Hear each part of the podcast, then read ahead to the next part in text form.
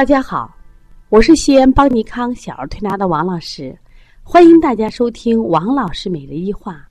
王老师每日一话是西安邦尼康小儿推拿咨询有限公司自二零一六年一月一日向全社会开放的一档公益的育儿栏目。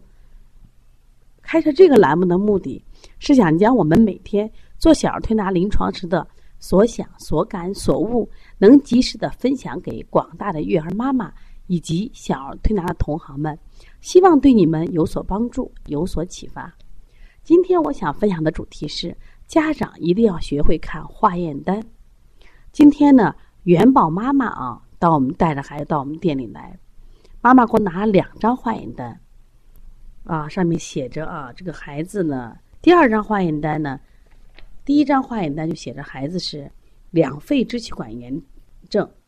那么第二张呢，就是做了一个化验啊，做了个化验。我想给大家分析这两张化验单。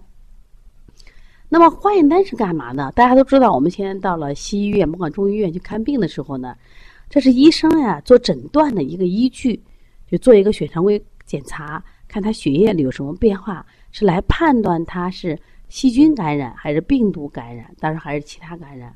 一般常规来说，细菌感染就可以用头孢类的抗生素药物。如果是病毒感染，它使用的是抗病毒的药物。如果它既不是细菌感染，也不是病毒感染，都会建议你去再查一下支原体，看是不是支原体引起的感染。如果还不是，那也会建议你去到医院做一下过敏检查，因为现在过敏的孩子太多了，会不会是过敏引起的一些感染？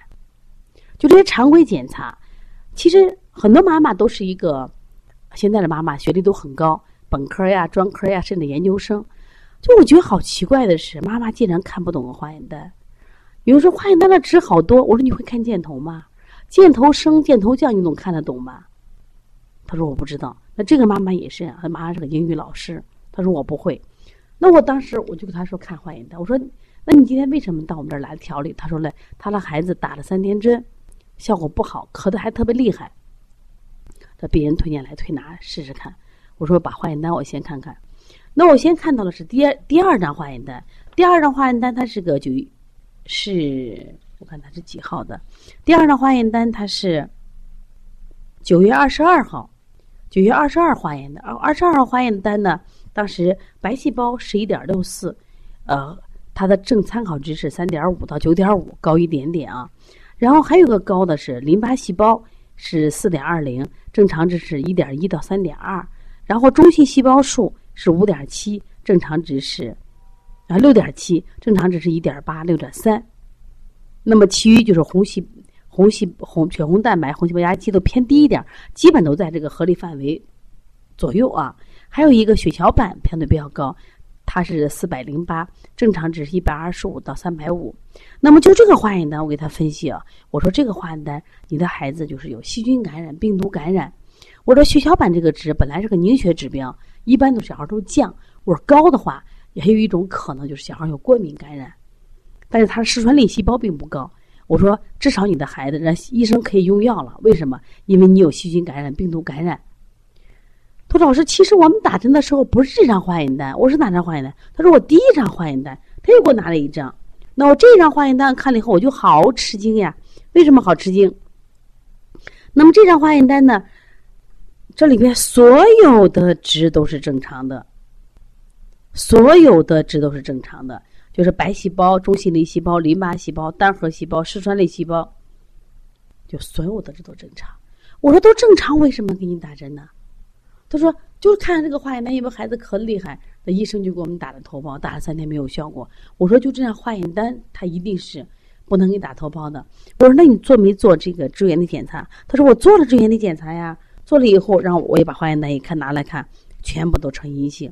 我说，如果你这些仪器没有问题的话，也就是说，我如果我们这检查结果都正确的话，我说你这孩子是不该打针的，就是按照你现在化验单不该打针的。我说为什么要打？他说那医生要打，我就不会看。我说医生可能判断你的孩子比较咳嗽，咳嗽可能比较厉害。但是我觉得打针它有点条件的嘛，没有条件肯定不合适嘛，是不是？啊，他为什么说王老师？我们这打了不顶用以后，后来还会出现了？我说人体里有益生菌和有那个啥，就是啊益生菌和有害菌。如果呢，他体内没有细菌感染，那你现在你打了头孢以后，实际上伤了他的有害菌，那结果呢，他体质弱了，所以他就很容易再次感染疾病了。其实我说了，你你问题出在你身上了，为什么？我说作为你啊，就应该懂一点最起码的医学常识吗？我说这个孩子为什么就就咳嗽？咳嗽的前后的原因是什么？是吃了凉东西了，还是感冒了，还是前面吃了肥甘厚腻的食物了，还是最近你把它训斥了，还是遇到了一个特殊气味的环境，他过敏了？我说你都没有管，而且你都没有任何值的情况下，为什么要打针呢？所以说，我就想告诉家长呢，我说家长一定要学一点这种最基本的这种常识。我说化验单不就是这几个项目吗？说在这里，我想再给大家说一下啊。一般的话啊，我们看那个白细胞数目，它如果高的话，西医大夫都会说是细菌感染了。但它一般同时还要看中性粒细胞，中性粒细胞数目百分比或者绝对值高，白细胞高。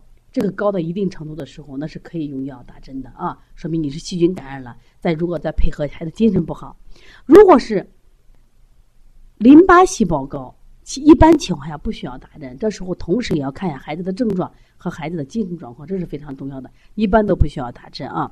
我们常说这种病毒感染，感冒七天，喝水七天，治疗也七天。所以只要孩子的精神状态好啊，吃饭睡眠不受影响，我们观察推拿就可以。那么，另外，如果是嗜酸粒细胞比较高，那么这个孩子一般有过敏的指标。还有单核细胞如果高的话，说明这个孩子有发烧的迹象。单核细胞越高，这个孩子发烧的迹象越高。刚刚提到血小板，我想为啥说一下？其实血小板本来都是做凝血指标了，但是我们发现经常血小板值比较高的，而且多次，比如说经常近期的发生这个感染，他血小板值都很高，那这个时候我们就考虑他其实也有过敏感染。当然，现在里边还要查这个 C 反应蛋白和超敏 C 反应蛋白。实际上，我们在临床中也发现这两个值，一般的话，医院都认为它是细菌感染。那有一部分是，但是我发现 C 反应蛋白实际上是我们人体当发生一些变化的时候，血液的变化、应急变化。当人遇到特殊情况，就突然，比如说我走路上你被人拍了一下，啊，吓我一跳，应急反应 C 反应蛋白也会高。另外，发现过敏引起的这种感染。C 反应蛋白也会高，所以说呢，你只有学了这些常识，你再看什么时候用药，什么时候不用药，什么时候该用什么药。比如说你没有细菌感染，用头孢不合适，那我们可能是别的药呢。至少他不用头孢。如果得了支原体了，医生会建议用阿奇啊，那你用就行了。啊，这个孩子很严重，那我们用阿奇控制，他对症，那可以使用。所以说，你多学一点医学常识，孩子一定少受害。所以不要把责任都推到医院身上。我说医生病病人多的，你这孩子咳咳咳咳不停，医生打点针吧，好吧，打点针。那你看合适不合适嘛？因为你现在没有能力，就没有和医生公平交流的权利。